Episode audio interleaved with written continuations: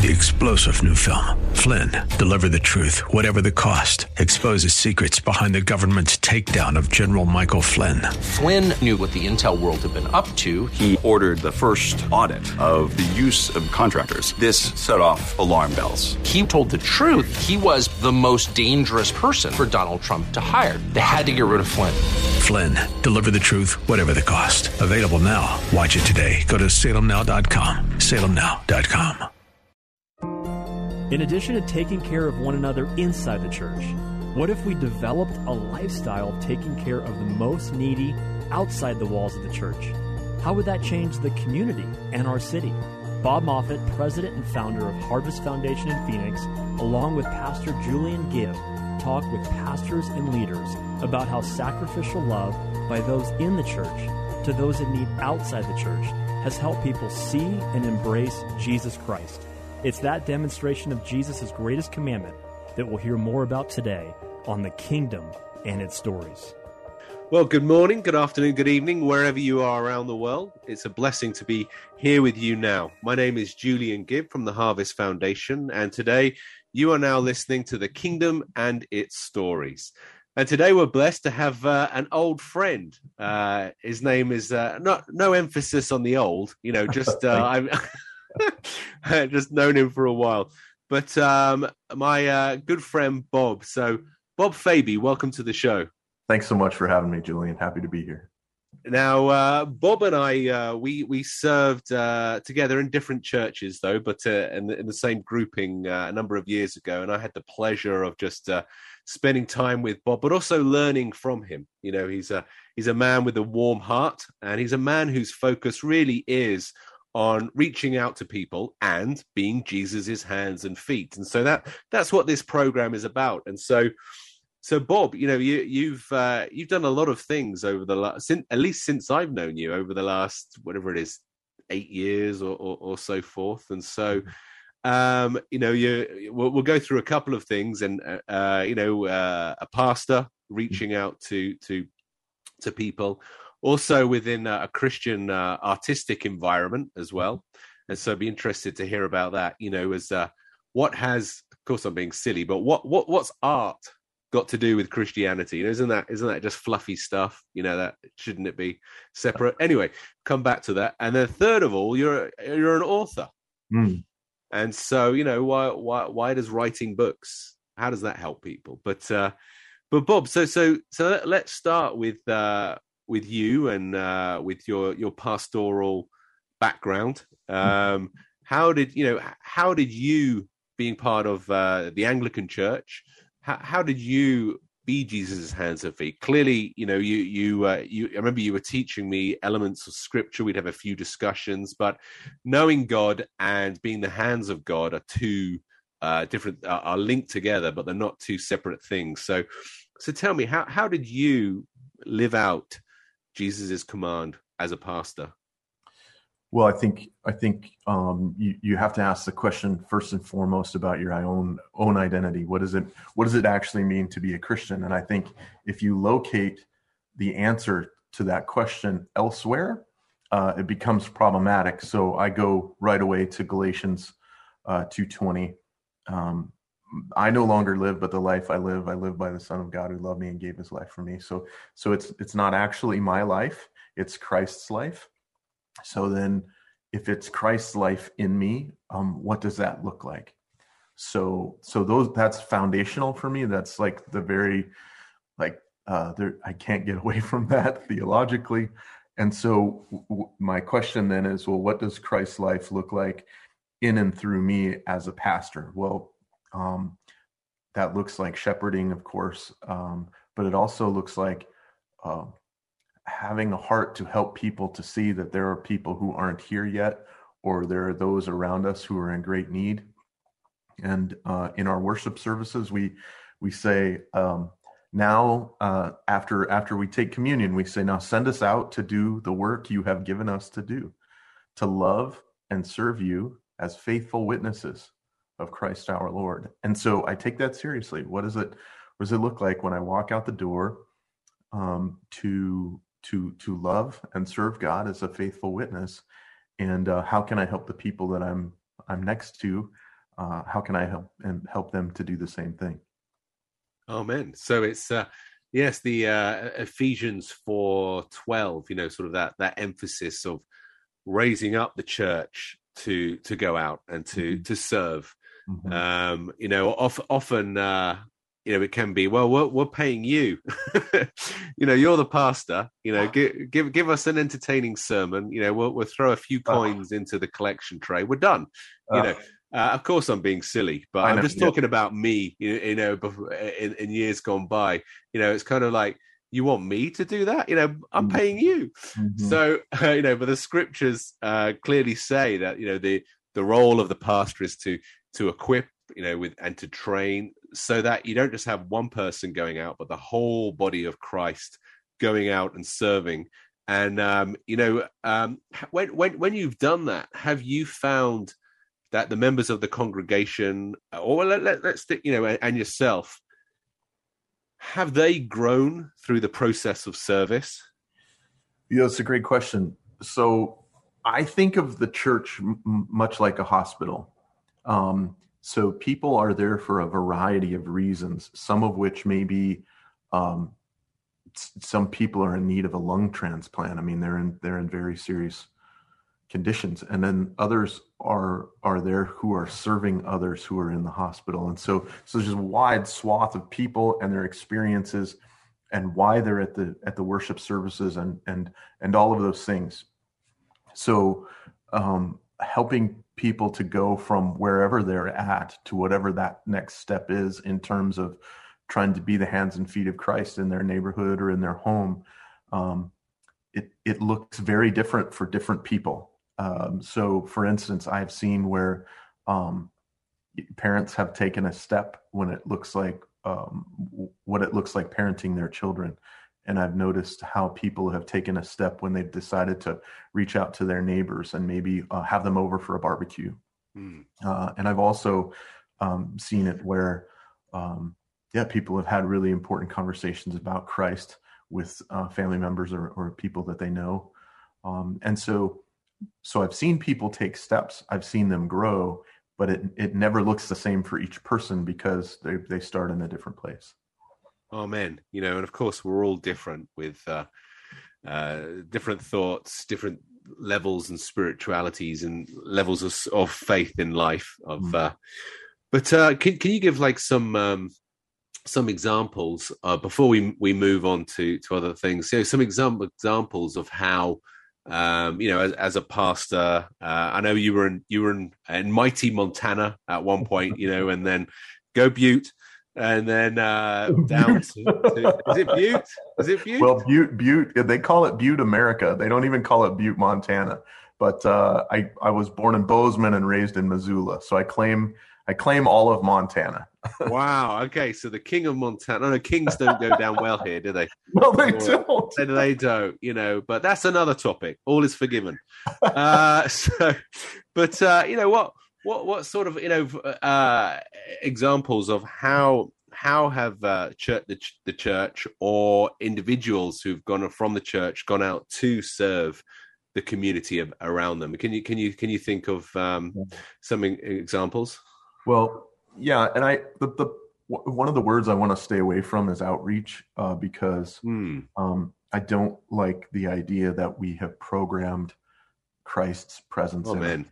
Oh, man. Um, So, so what I've seen is people who have a heart for other folks, or maybe even other areas of the valley. I've seen where um, there's work in, that's happening in Guadalupe, where where there's folks in Guadalupe who've given their lives to Christ, and then there's folks in our community who have come alongside them and just asked them, what do they think that God is trying to accomplish, and then tried to walk with them in that. And that's been a really long, um, beautiful uh, work with that. Um, tell, tell us what, what what Guadalupe, just for those who may not know where so, it is. Yeah, Guadalupe is um his own town, and I don't know if it's um, technically like a township or some. It has a different um, civic organization, uh, but it's a little area that's. Um, it would be west of Tempe, and just uh, east of South Phoenix, and it's located literally, you know, Guadalupe Road here in the East Valley goes all the way across. So it's it's because the town of Guadalupe. Um, so it's made up of, of Yaqui people who were indigenous people from the Southwest and also into Mexico. Um, and then um, Yaqui and uh, Hispanic people who've come together over the generations. So hmm. um, yeah, so there's that area of town, and um, that's where we have friends, and and uh, we try to walk alongside them as they walk with Jesus. Amen. You know, so it's uh, reaching out to all nations in uh, in acts of love. Mm-hmm. Yeah, and they so they have a tutoring program. I mean, it, it's literally like the question is, what needs do you see that you are trying to meet, and how can we walk with you as you do that, and how can we help you do that? Not we have a great idea about how you should do this. Um, mm. We've we're doing the same work. Um, this this August, I'll be going back to Rwanda. It'll mark it'll mark ten years of of. Um, I, I started going in two thousand twelve. Um, but it's a similar similar thing. The, the Rwandese who love Jesus are listening to him, and uh, and then I get to go and be a part of whatever it is that they're doing, and not go there to tell them how I think things should be done. Amen, yeah. Amen. You know, that's uh, one of the things uh, in the organization that I'm with as well. It's it's. Local ideas with local resources, you know, mm. so rather than me going and, hey guys, you know what you need, you know, I've never been to your country. I don't understand your culture, but you know what you need. Right. So, so, so it's, it's, uh, home, homegrown solutions mm-hmm. to, to, to their own, uh, issues, you know? And so, um, so you've, um, I, I love what you said, you know, it's, uh, not to see, uh, that, that the tag of outreach, you know, as being a program, you know, it's kind of just suddenly it becomes this thing you fit into a box, and it's kind of, uh, you know, it, you know, it, uh, in a sense limits, you know, and it makes people projects, doesn't it? You know, it's, yeah. um, that that person or those people are my project, you know, rather than them friends that you're you're journeying with. So I love that concept. But what what I want to do is, oh, I'm getting a prompt. You're listening to The Kingdom and Its Stories. My name is Julian Gibb, and we're blessed again to have Bob, if you've just tuned in. Uh, Bob has been explaining about his life as a pastor and uh, reaching out to, to the local community, how he engages his church so that they can be the hands and feet of Jesus to their to their surrounding communities and indeed places around the world. But Bob, you know, you you uh, you serve. I mean, you know, what you're, you're sort of a pastor for life, really. You know, it's one of one of those things where you can you can uh, uh, move to uh, another mission, you know. But uh, you then moved into the arts world. Is that is that correct? Yeah, I spent a few years um, working with a ministry called Music Serving the Word. And uh, it's made up of primarily uh, musicians, uh, but also other folks who are dialed into um, any number of different uh, types of ministry. And it was a huge blessing uh, to be a part of that. They they were um, there was jazz uh, musicians and uh, teachers, uh, as well as uh, other pastors and um, folks who are doing helping to do um, spiritual direction. And and so it's a it's a really unique combination of people who are uh, excellent at what they do. And so, um, you know, it, the I don't mean this, but I'm going to say it. You know, what what what has Christianity, what has the Word of God got to do with art? You know, I think it was uh, I'm, I'm not I can't remember who it was, but you know, the third century, or you know, it was like, what has Athens got to do with Jerusalem? What's Jerusalem got to do with that? Mm-hmm. Aren't you mingling two worlds that shouldn't be together? You know, didn't we have like the in the uh, five hundred years ago, the iconoclasts, you know, smashing things? And so, so Bob, why are you dabbling with the devil? Well, um, if that's dabbling with the devil, then I'm, I'm in big trouble. Um, well, you, you're not, so, you're not. So, um, and to be to be uh, to be clear, I'm I'm no longer with that organization, but my relationship with the arts is is really important. The the the church was the curator of beauty and goodness for a very long time. And we abdicated that role uh, years and years and hundreds of years ago, and have left ourselves with some some really stark problems uh, because of that. And especially in North America and in evangelicalism in North America, we've adopted far more of a, of a pragmatic kind of approach uh, instead of um, orienting ourselves to beauty. And I think we've done that in our art and in our architecture, but also in our own uh, Christian expression. Mm. So, so the, the pragmatism that, that we see means that we can worship in the same place we play basketball and serve food, um, which is very pragmatic and it makes sense. Um, but then it also has become pragmatic in our, our spiritual lives, where we are way more concerned about doing and we're less concerned about being beautiful. Hmm. And it creates massive problems, I think, for what it means to represent Christ in the gospel. Hmm. Because, of course, you know, it, it it doesn't have to be one or the other, doesn't it? You know, we're, you know, biblical accuracy, you know, following the scriptures, not deviating from them. Mm-hmm. Uh, but but also, you know, the, the, the, the creative element. I know there, there are people, I, I'm, I'm not an artist, but uh, I know people who are. And there's this sort of uh, yearning within them, this passion within them to mm-hmm. to create and uh, to create for for God's glory. Uh, you know, I, I know at uh, Camelback Bible Church there was a an event called Creatathon, where there was forty-eight hours, and um, they would have uh, artists would come, uh, Christian, non-Christian, atheists. Uh, I'd have forty-eight hours to to produce a piece of art in woodwork, uh, paint, uh, video, whatever, uh, and produce something that's that that that speaks uh, the word of God, uh, but is also Um, I was going to say beautiful. That's not true, but it it it, it, it speaks a message, because some of them were sort of pretty graphic, mm. not in a rude way, but um, you know, talking about pain and and, and suffering and, and so forth. But a, a real way, another way to communicate to people. Some people are artists and they can they communicate. They understand. You know, you, you're you're telling me about uh, you know uh, systematic theology. Uh, you know, that's not my form of communication, but art. Now you're talking to my my soul. You know. Mm-hmm. Um, and so I know, remember there was one, one lady who came and, um, she couldn't believe that a Bible believing church would allow art, uh, on. And so we were just having this great conversation. My wife actually had the great conversation, mm. uh, with her.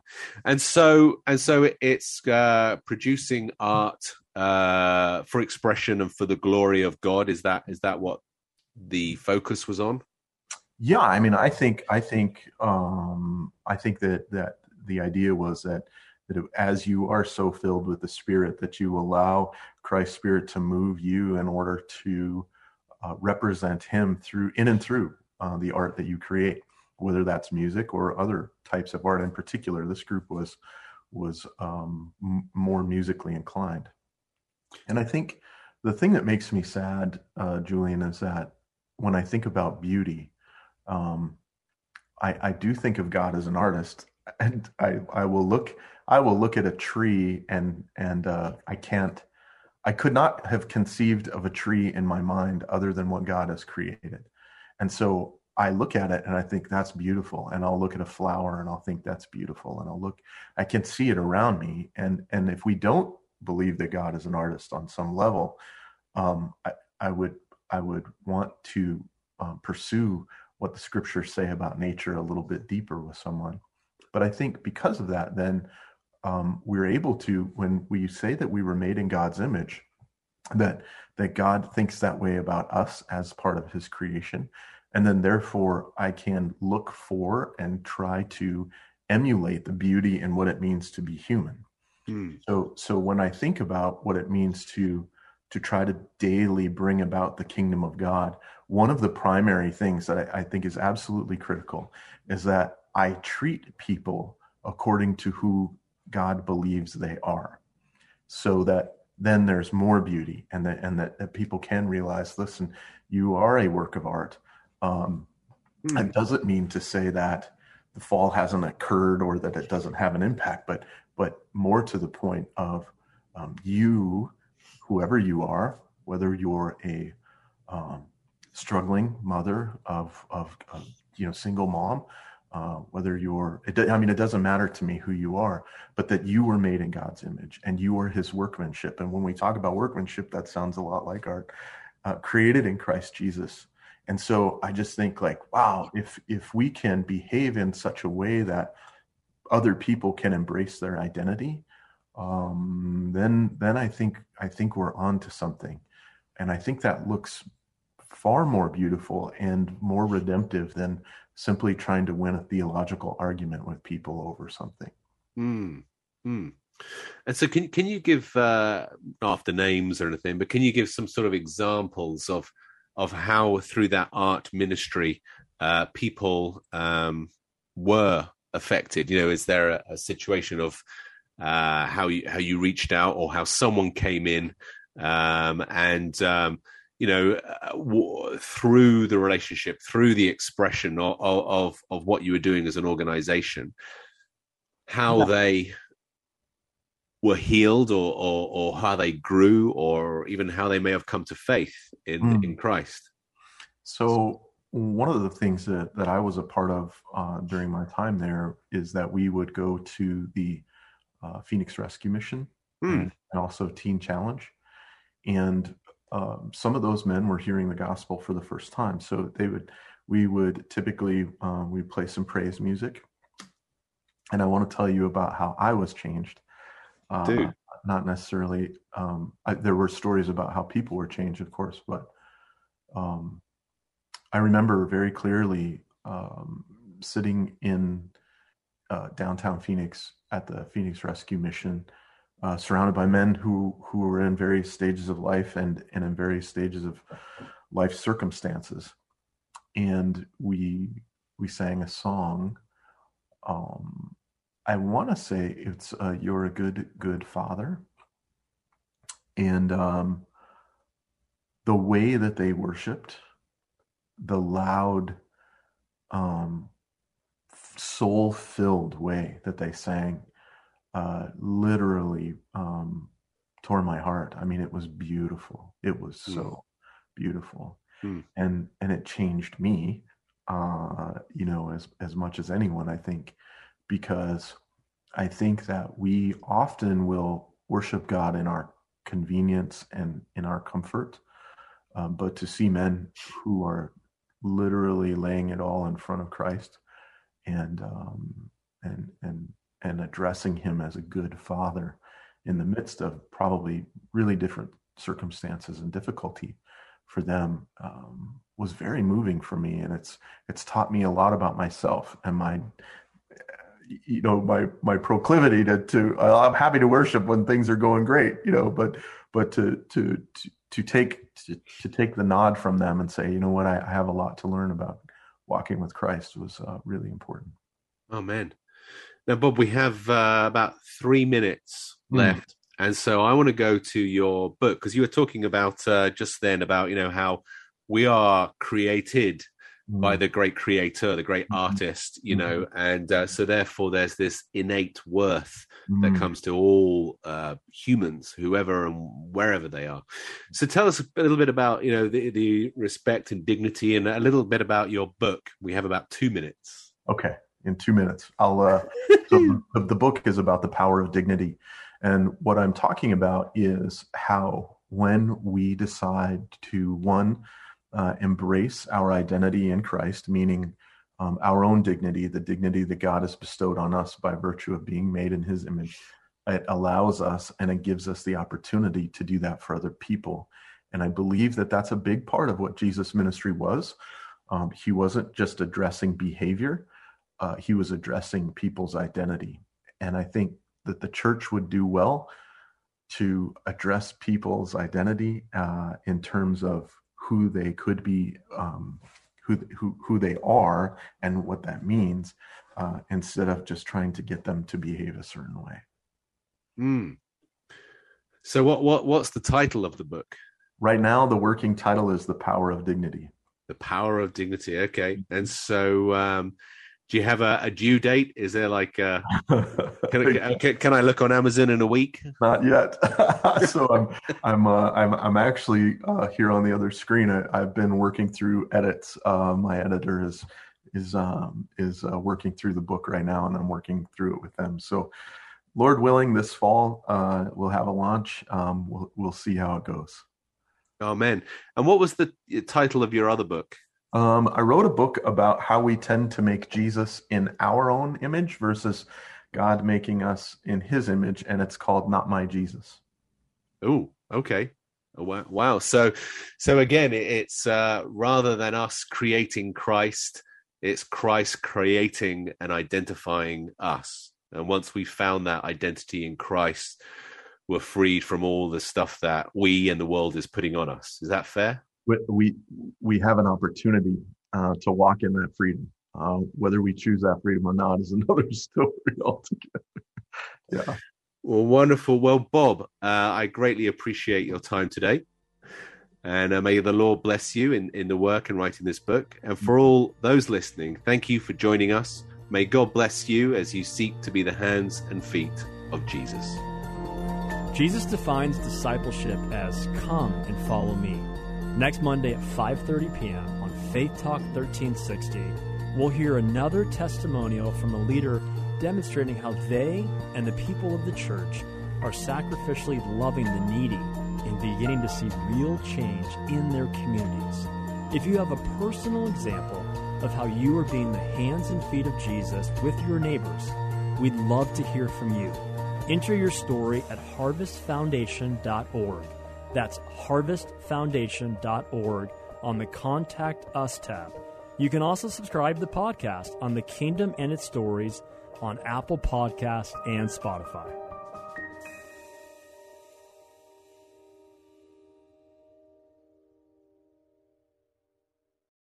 Three-star general Michael J. Flynn, head of the Pentagon Intelligence Agency, knew all the government's dirty secrets. He was one of the most respected generals in the military. Flynn knew what the intel world had been up to. He understood its funding. He ordered the first audit of the use of contractors. This set off alarm bells.